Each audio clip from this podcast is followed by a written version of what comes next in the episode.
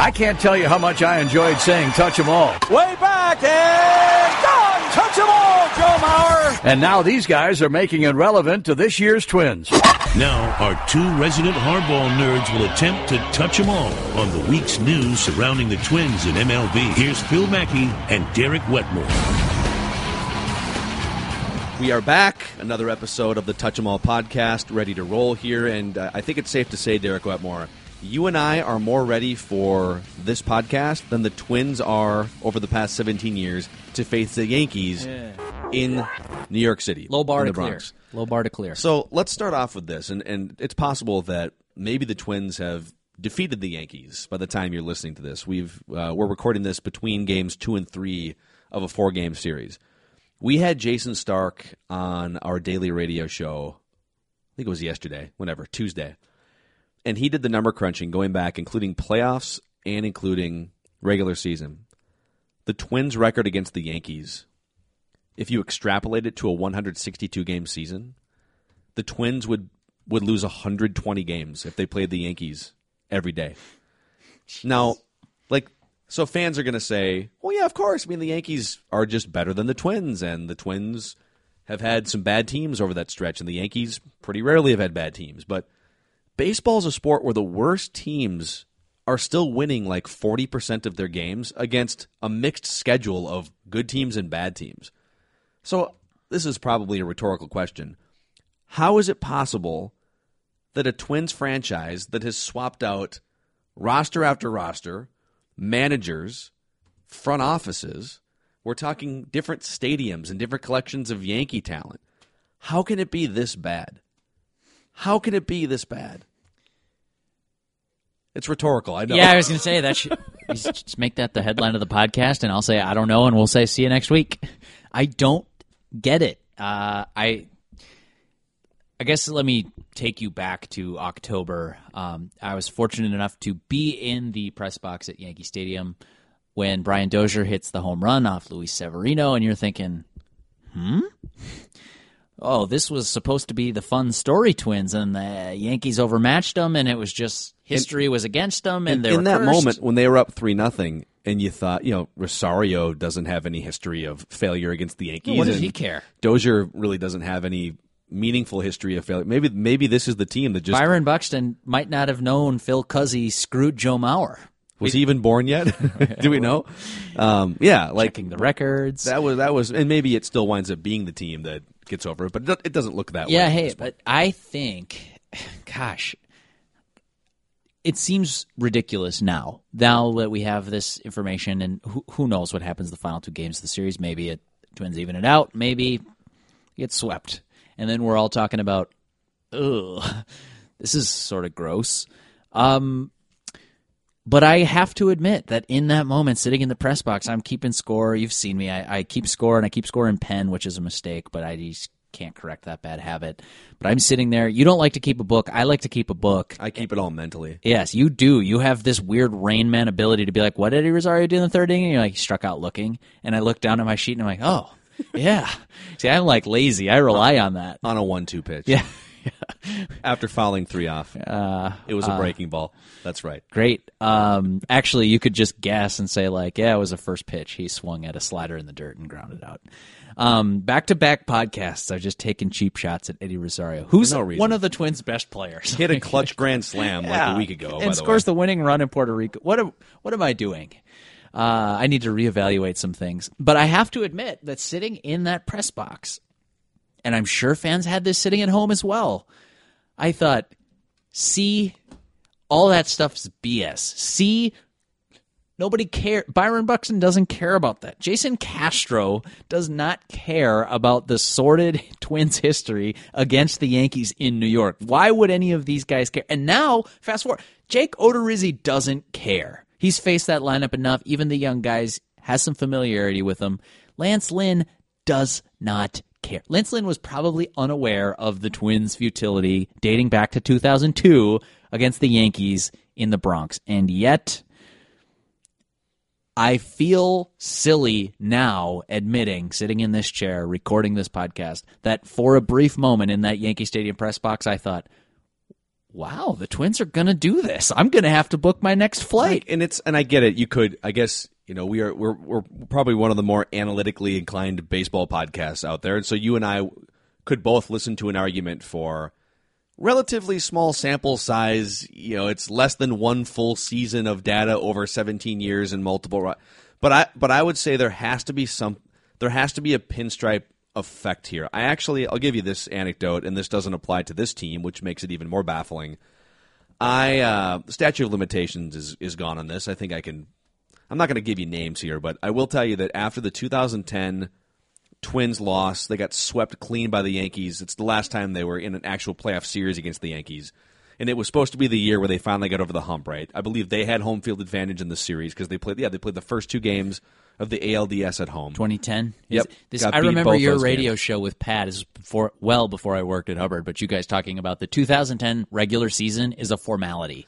It, all that well, matters. The 2011 season was supposed to be a formality. Oh, I mixed I wrote a years. column about that, and then wound How'd up that- being obviously dead How'd wrong. that go? Yeah, because Anyway, because it was like the, it was like a video game where you like the level that you can't get past is Bowser's castle at the end of Mario, and you have to then like if you lose, you have to start over at level one, and okay, it's going to take me like five hours to get back there, but like I know I can beat these levels. You should just I take the can't beat- flute, get back to Bowser. or or that. Yeah, That's fine. Find The a cheat Twins should have done that.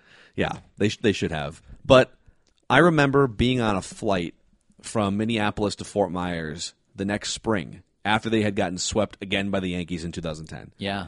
and somebody from the organization's field staff was sitting right next to me on the plane.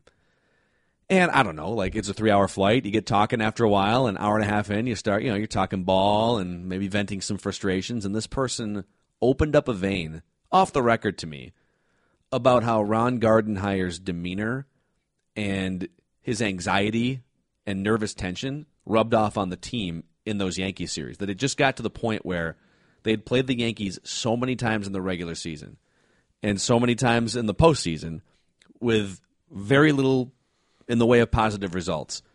That it's like the the manager could feel his resume, and then you know they got swept by the A's in 2006, and he mm-hmm. had that long. He had a he had a run of like 12 consecutive playoff losses that still stands today and and that nervous energy rubbed off on the players. Now, did it account for ten percent of the reason why they lost? I mean, having A Rod go bonkers on you is a big reason, so there's that too. Yeah. But so so like that made a lot of sense to me. That you know if if you start to tighten up or do too much at the plate, you're swinging at bad pitches because you're trying to force something. Hmm. That can definitely factor in the chess match of baseball. If there's a nervous energy among your team, I firmly believe in that. But how does that explain Right. What has continued to happen. Now they've had some bad years after that where the roster just wasn't as good. So I get that, but you know what? Like they can't even hold this team under eight runs. Like Yeah. they can't. They can't get anyone out against this roster. Well, so two things. I, I, there's something there, but I also think that can be some. This can be some after the fact explain away excuse making, if you want to call it that. And I don't know who you're talking about, but I'm not throwing them under the bus. I'm just saying, like, you look for ways to rationalize the past. It's what we do as humans. And uh, I don't know. I, I think that it's amazing to me that if you're talking, what was that, a 42 and 120 pace? Basically, like, yeah, there's some been some lopsided rosters, but no no mismatch in baseball is that lopsided, right? Uh, So I don't know exactly what's at play here. I've always kind of wondered. I do think it's interesting they're getting him this early in the season. Giancarlo Stanton hasn't taken off yet. Uh, some of their guys are really, really swinging well, though, and they can pitch. It looks like that was a question with the Yankees this year: is after Severino, can you get outs? Yes, is the answer, uh, at least to this point in the season. So I think this is really one of the super teams in baseball. I think the Twins haven't measured up to them. I think even even if you threw out the Yankees Twins history, there'd be a lot of Twins fans with some anxiety right now about what's going on and what it not just what happens here in this series. Who cares? Everyone knows it's April, too early. But what it sort of foreshadows for the future. Like if this team gets swept and it goes on, you know, losing seven in a row or whatever. At this at the time of this recording, they've lost five in a row, and even Molitor, you could just hear it in his voice yesterday. I watched the Fox Sports North post game, the the media scrum that they make available, and it's like Molitor's wearing it a little bit. He does not like losing five games in a row. And we can say weather, we can say inconsistent schedule, we can say whatever we want. Buxton's missing, Logan Morrison hasn't got started. On and on and on down the list. But like at some point, the games matter, and we're more than ten percent of the way into the schedule, and it's still early. But I think that the combination of Yankees history plus the first two games of this series coming off a three game sweep to a team that you thought was mailing it in this year, it's not a good feeling around the Twins right now. Um, and with that being said, as Mr. Uber conservative, way too early, don't make judgments, everything's a small sample size, variance happens. We should get a shirt, by the I was way. just gonna says say that's a state fair happens. shirt. Variance happens. yes. I was thinking that when you And said I like, would just wear it to every hockey game I ever go to. well, how can the like, uh, you ever notice people explaining what happened in a hockey game? Like, well, energy and like They love- checking and grit. It's like they no, love no, to explain it away. no var- variance. Yeah, they love to explain. Oh, Variance. well, Ovechkin took 14 shots and he scored five goals. Oh, Variance. all right, that happens sometimes. He's a, he's a great scorer. But- nobody ever knows how to explain hockey. Like nobody ever knows how to explain hockey. I mean, Oh, there you can you can talk some things, but like even the people who are really really at the top of their game have to say like eh, 60-40. for Like, sure. They, they played a 60-40 game and they came out on the wrong side Right. of it. I mean, in ba- there's a lot of that in baseball in the small sample size too. Every game. Like, And so- go to numberfire.com or like 538.com and look at daily projections for baseball and hockey. yeah. Baseball games and hockey games. Hockey games. Do you not ho- know that they're not- a hockey event? You're really a uh, hockey match. You're really not a puck guy, are a you? hockey game, hockey a game, duels. a game of hockey. Um, it's always like the the the best team against the worst team is is Sure. you know Yeah. 60 yeah, Yeah. 60 40. And I mean, you really have to find a, a you know, a terribly lopsided pitching matchup for me to change from anything beyond 65 so, 35. So, so the fact that it's six, 60 40 almost at worst, and if you have And a good team against a good team, and the, and the and the Twins have had traditionally like over that stretch playoff caliber Yes. teams more often than not, which makes it more 55 45 for it to be. Oh, what's 120 40? So you know, Amazing. four to three to one, whatever. Yeah. and so like with all of that being said, like there's maybe there's something going on, and maybe that's a, an explanation for 20 percent of it. I, I have no idea, no way, no idea how to quantify it, and I don't know where you'd even start to answer that question. With that being said, uh, 10% of the way into the schedule or whatever, and the feedback that I've heard is universally negative. People are ready to punt on this team. When's training camp start? When's the NFL draft? And to me, uh, first of all, to those people, that's fine. Go watch football. We'll keep talking about baseball. Secondly, I'm willing to buy some twin stock right now because I think prices are coming way, way, way down, to use the stock market analogy. And I think this is still a pretty good team. And I've kicked around the idea now that I'm saying it on a podcast, maybe I have to do it. We'll see what happens tonight. Because we've got the Timberwolves tonight in game five. If you're listening to this, you probably already know the outcome. Uh, Uh, we even- probably already know the outcome. the game hasn't started. We know the we know outcome. the outcome. Uh, so, um, the Twins, though, we don't know the outcome of Wednesdays, Thursdays, and then they come back home. We don't we don't know what's going to happen here. And I'm telling you, no matter what time you're listening to this podcast, I'm buying Twin stock right now because I think people are selling it at way way too steep of a discount. This is still a good baseball team. I still you could you could give me a laundry list right now of 10 things that are like bad and and I will right now off the top of my head but there are also some good things and i would i would say one of those things is that like bad bad bad luck usually doesn't hang around for six months in a row now maybe it hangs around for long enough to bury them i don't know but my guess would be just from having seen this play out before terrible start can't overcome if you're a bad team. Rocky start you can overcome if you're a good team. Or uh, you know hot start maybe that's even enough to propel a bad team to get there. That's, that's just how a 162 game schedule works. I think the twins are a good team who've gotten off to a rocky start. And the list of negatives god we could just play we played good news bad news game on your radio show this week phil do you want to just play the bad news bad news game Let's do it in a second here. yes And well, there's also there's also some good news that I think both you and I predicted and we're out in front that we should get to Okay. at some point here too. i love i love bragging about predictions that maybe sometimes come right And we're not even through the month of April, so we don't, don't really know if it's right, but we'll job we'll get guys. there. good job Uh, thank you for uh, Luther Brookdale Toyota's presence on this podcast, a place that my family and I have been going to for 30 plus years. I haven't been driving for 30 years. I mean, I've only been alive for like 30 years, but uh, I've been taking all of my cars since the day I turned 16 to Luther Brookdale Toyota for service, for trade ins, new leases, financing plans. And I, I know if you live in the Twin Cities here and you drive around, there's a million different car dealerships and service departments. But tell you what, once you get a feel for the uh, the personnel, so to speak, the family like atmosphere, and I liken it to a new stadium, one that was built only about five years ago, and uh, and it really just brought. They had the front office, they had the players, they just needed that new stadium, and they got it now. So stop in, see what I've been bragging about here to you guys on 1500 ESPN and the Touch 'Em All podcast for years. 694 on Brooklyn Boulevard and LutherBrookdaleToyota.com. All right, just in case he implodes, let's uh like if the season ended today, the thing that you and I would be the most correct about our love for and lack of bailing from the bandwagon of Ryan Pressly. Yes, I'm glad you brought this up. So at some point, I I, I know Addison Reed gave up a walk off. I think it was in Tampa a few days ago. I, Addison Reed is your best reliever, and Addison Reed should continue to pitch in those high leverage seventh and eighth inning situations. If at some point Fernando Rodney just became, you know, if he just started showing his age a lot more, and he's been off to a, a, very Fernando Rodney like start to the season, so there's no reason to think that he's not going to give you ups and downs all year. Ryan Pressly has had the stuff and has had the potential for a number of years to fill a really crucial late inning role. I could see Pressly jumping into that number two spot in the bullpen, which maybe is that closer role.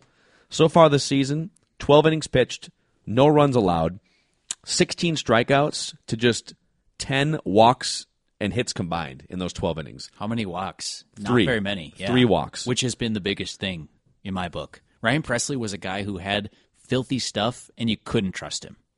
This year, he's been maybe not their most trustworthy because he's not going in the biggest spots, but he's been performance wise their best reliever so far. the home runs, like he would get into these situations where he'd fall behind in counts and then hang juicy pitches right in the middle of the zone. Like he gave up 10 home runs in 61 innings last year, eight bombs the year before that. So 18 home runs as a reliever in the last couple of years combined. None so far this year.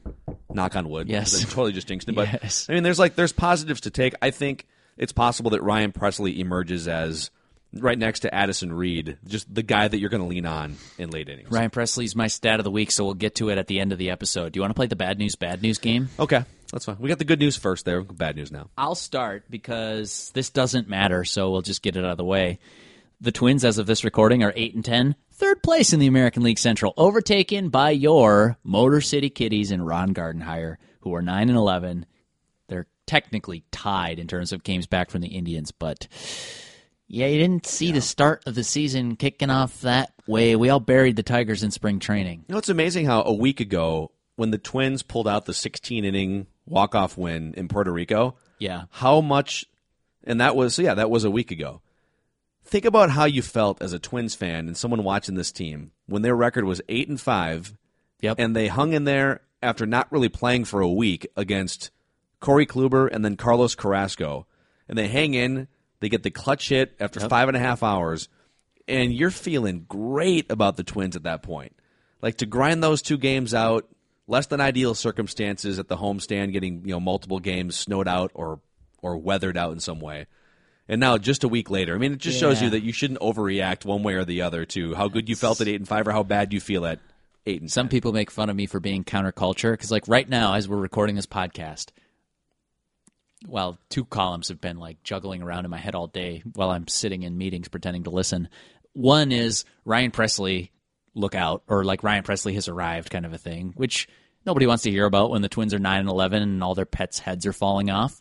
But he's been good. Good movie reference from you, by you. the way. One Secondly- of the five movies you've seen. Yeah. it's one of the few I can make confidently, and it's just because I heard somebody else say it one time.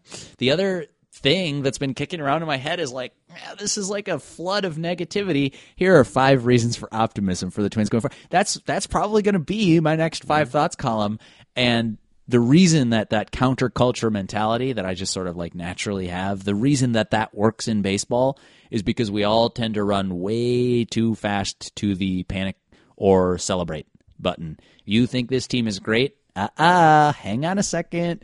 You think this team is going to miss the playoffs by 15 games and should be trading everything not nailed down. Hold on a second. Uh, I've, tried to prov- provide a little counterbalance, but um, yeah, the emotions can swing wildly in a week, especially in April. Yeah. All right. What are some other negative things? Other negatives would be obviously Byron Buxton. What's going on there? I just saw a tweet from our buddy Rhett Bollinger that said, okay, so he has the migraines. We talked about that on the last episode of the podcast.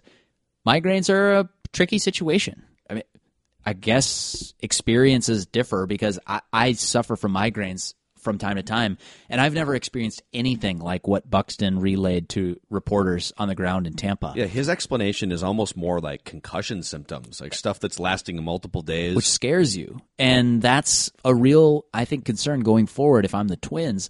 Not only just this one isolated thing, but like from a macro perspective, this guy plays center field really hard. We've seen him hit a lot of outfield walls at a pretty high speed, which we can now measure thanks to Statcast. Byron Buxton collided with that wall at 31 feet per second. so you have you have exit velocity for hitters. Would you have impact velocity Yeah, for how like- fast somebody was running when they went full speed into the fence? in car crash collisions, they call it delta V, the change in velocity, and I wouldn't want to look up those numbers for Buxton's wall collisions. It's it's a it's a real thing. I'm not trying to make light of it. That like that's bad news in itself. And now Buxton goes down to Fort Myers. Uh, he was already in Tampa, so Fort Myers for some rehab games to just get some DH at bats, play some center field. Hey, great, rejoin the team in New York. Let's go. As soon as you're eligible to come off the disabled list. Well, here we are. April 25th, he's eligible to come off the disabled list because they retro, they backdated his DL stint. He's not coming off the disabled list today based on a tweet from our friend Rhett Bollinger who said Buxton fouled a ball off his toe in one of those Fort Myers rehab games and was in such pain the next day that he had to have it drilled to relieve some of the pressure, which I've never had happen, but it doesn't sound good. So You're think wincing. about that. Let's back up for a second. You're wincing right That now. sounds. Dan Hayes told us that uh, in his radio hit with us today. I'm thinking, like, is that is that like a like a mini drill bit that they drill into? I don't know. I don't want to think about it. blood. Like what? I really my my stomach can't God. handle thinking about that mm. too long. It's that's one area of bad news for the Twins that a guy who could have been their best player is now not available to them, and we don't know when he will be. It's all. Think about this too. Now Ryan LaMarre is a much better defensive outfielder than say Robbie Grossman, but Ryan LaMarre is your fifth outfielder. Yeah. Robbie Grossman's your fourth.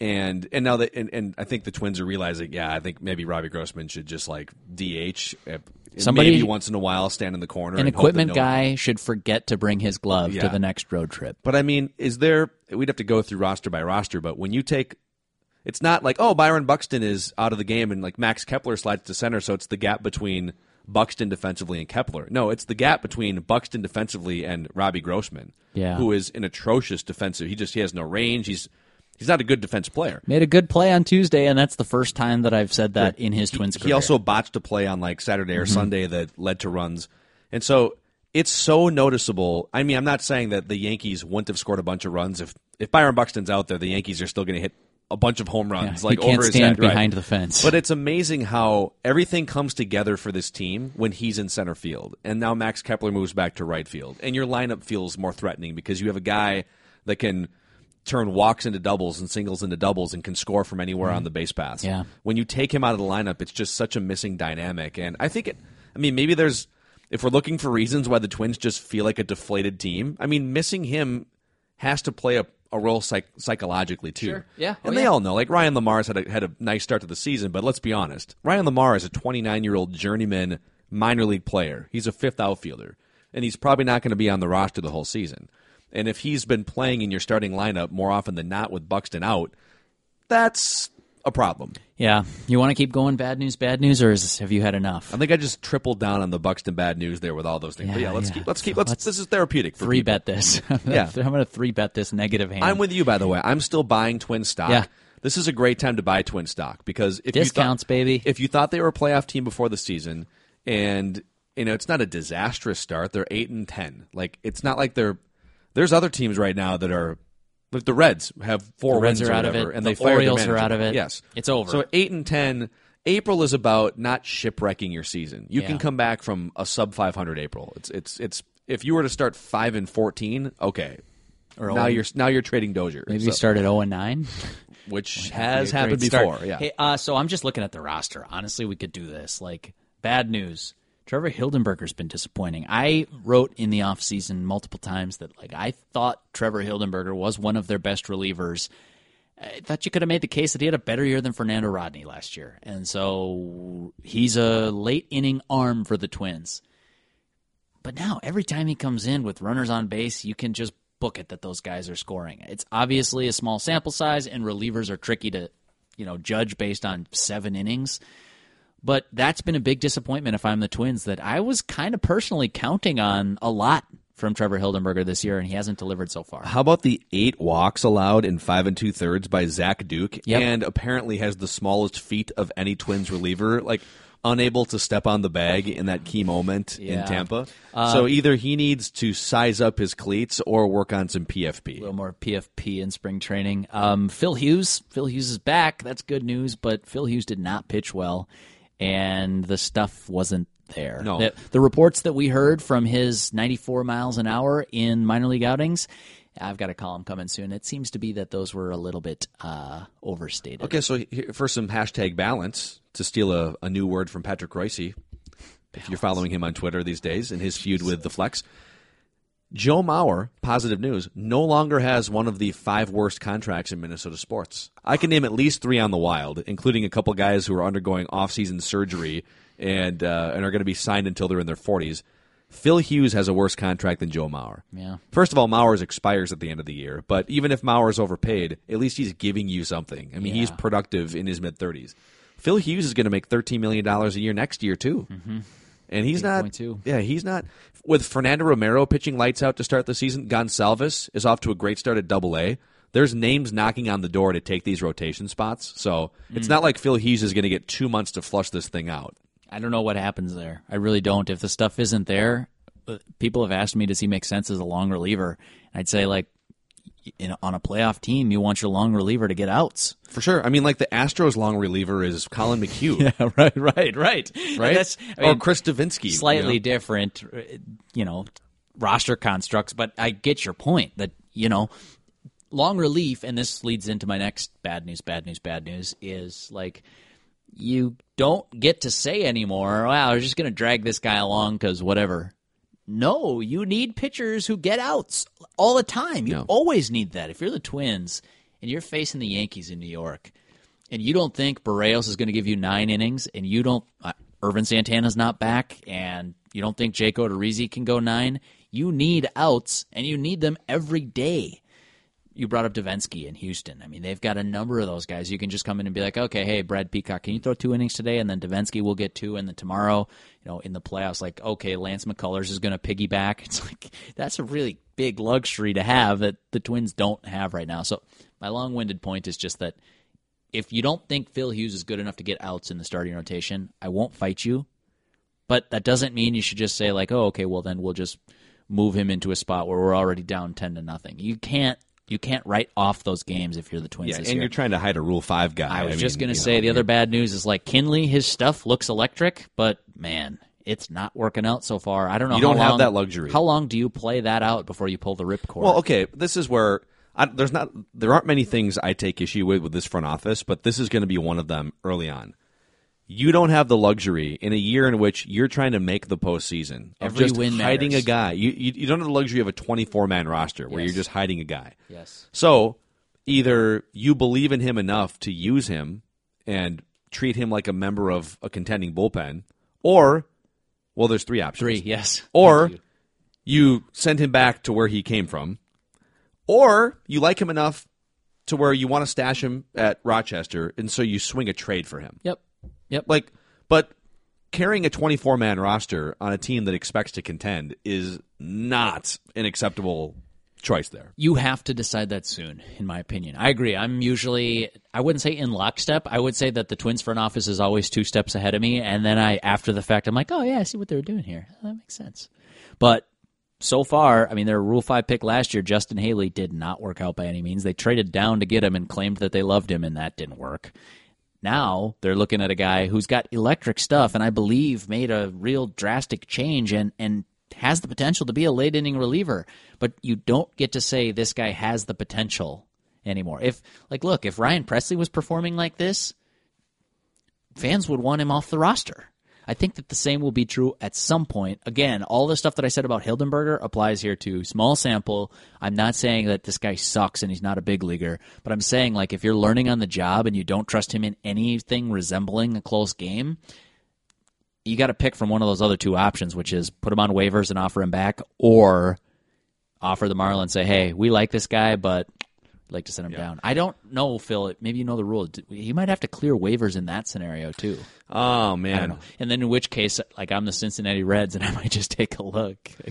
But yeah, I'd have to go brush up on that. so here's but- the only thing: is that like Rule Five is this like very minor component of building a roster of roster construction, but you can't then let it have an outsized effect on the rest of your team. You can't continue to say, "Oh well, we'll have four sevenths or four eighths of our bullpen just like worthless and we don't trust." And Fernando Rodney's blowing up left and right. Like, yeah, whatever. We've got a couple relievers we can go to in tight, tight spots, but that does not last for six months. That's not a winning formula. Correct. Um, I think we could do this all night. Let's let's do the stat of the week. Yes. and hold some of this stuff. And you you and I have been like uh, we're, looking to pump out more episodes here in the uh, in the near future. You and I have been.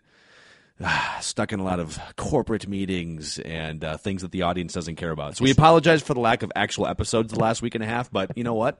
The Twins weren't even playing games for a while, and you haven't missed a whole lot if you have been watching. We'll the Twins. you So- up to date with all of that negativity. Uh, there is uh, there is the episode to be had in the very near future here, the Fernando Rodney experience, which it has been an experience. It's a great so band name too. Yeah, so we'll save that uh, for another time. Stat of the week. I've got two of them, and they're both your guy, Ryan Pressly. We've always said that Ryan Pressly has this stuff that he should be a beast. He should be closer type reliever, but it's never worked out, and it looked like eh, you might be on your last chance in Minnesota this year. So far, it's working out. We've we read through the stats earlier. I think you listed those off um, from the back of his bubblegum card, Phil, which is impressive. They already have that printed up. Yeah, and I still buy baseball cards, and they still have stale bubblegum inside the packs. It's crazy. Made, made eight appearances in the 2018 season. Now I know where Bert Blyleven gets his uh, gets He's- most of his commentary. He must chew a the lot of broadcast. bubble gum. Taken in the Rule Five draft by the Minnesota Twins. Here are my I'm two here to read stats. stats off the back of these baseball cards and chew the bubblegum, and I'm all out of bubblegum. Um, here are the two stats that I'd like to go through. I, you and I, I remember we were sitting in the Fort Myers press box two years ago, Phil, and we are talking about Ryan Pressly. And this is, we always make jokes about quote unquote StatCast era, which is like, what, three years? we're always like, oh, uh, uh, Giancarlo Stanton has the highest average exit velocity in the StatCast era. Which goes back to three weeks ago. Right. That's right. It's like, yeah, I just made the uh, the oldest reference of this podcast era. And Gary Sheffield's like, all right, wait a second. Okay, Yeah. can we translate that thing back to the Yeah. late '90s. Right. Exa- Barry Bonds on lines one, two, and three. Yeah. But I, it's still there's interesting stuff to mine from this, and here's maybe maybe I'll turn this into my Ryan Pressly column. I don't know, but stat of the week is that Ryan Pressly still a Statcast All Star. I've got his spin rates up here, and, and spin rate isn't everything, but for the for the person who has not yet dug into spin rates, um, basically it's a it's an interesting secondary way to evaluate pitches. Like you can look at a curveball and you can be like, yeah, that's just a great curveball. And then you can go look at the spin rate and say like, oh, okay, I see where it's getting its like its downward force. Or um, you still don't know, can he throw that for a strike? Can he throw it behind in the count? Does he trust it? What all of these things about pitching still matter, but we can put some numbers to it, and that's that's kind of fun. So when I watch Ryan Pressly, I see the fastball it pops, and I see a curveball that when it's on and when he's throwing it for strikes, or when he's starting it as a strike and running out of the strike zone, forget about it. That's why I think he has always had this lights out potential. Ryan Pressly, fastball, his four seam spin rate, Ryan Pressly rates 10th in Major League Baseball at the time of this recording.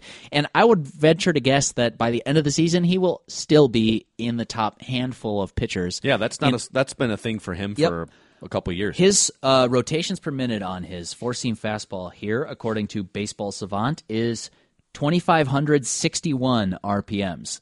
Average for pitchers like 2,200, and you don't want to be average. If you're a really low spin guy, you can work maybe down in the strike zone, and you might be able to do some things with deception and that. Yeah, those are like the uh, the the heavy fastballs that hitters Sure. talk about. That, Yep. that just sort of dive at the feet. And if you're a high spin guy, maybe you work up in the strike zone. The MLB leader right now, and he might finish the season as the MLB leader. I would put good money on it. Is Luke Bard, who used to be in the Twins system, and he is leading uh, all of the majors in four seam spin rate at 2,770 rotations per minute. So a little bit better than Ryan Pressly, and a lot better than the MLB average. Here's the interesting thing about Pressly to me his curveball also has a really high spin rate. We all Seth Lugo's kind of like the guy who gets Statcast love for his curveball spin rate. He's third in Major League Baseball with 3105 RPMs.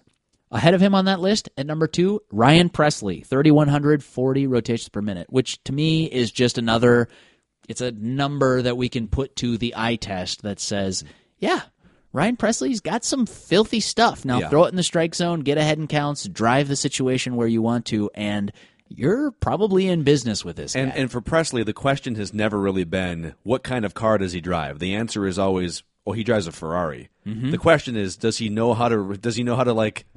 Turn the ignition on and reach the pedals. Which lane is he like, driving? Yeah, exactly. Like, does he know how to shift gears? And to this point, up until this year, the answer is no. He really doesn't. He's closing his eyes and just like hitting the gas, you know, with a brick attached to his foot. Well, looks We'll like he's now. figured it out uh, early, early. But Ryan Pressly, your stat of the week and your Statcast All Star on the Twins pitching staff.